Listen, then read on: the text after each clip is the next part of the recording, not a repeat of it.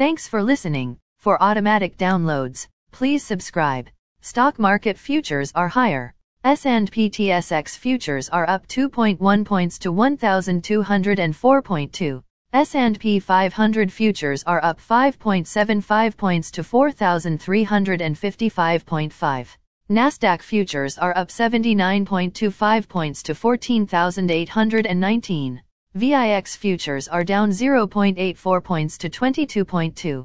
Overnight, the Nikkei 225 in Japan was down 91.63 points to 29,441.66. The China CSI 300 was up 32.45 points to 4,866.38. The DAX in Germany is down 75.32 points to 15,281.95.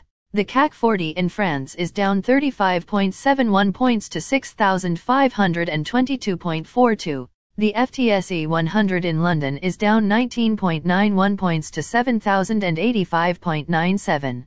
Commodity markets. Gold is up $25.60 to $1,748.80. Silver is up 40 cents to $21.90. Crude oil is down 95 cents to $73.97. Copper is down 14 cents to $4.05. Natural gas is up 9 cents to $5.57. December corn is called to open higher at $5.45. November soybeans is called to open higher at $12.92. December wheat is called to open higher at $7.18.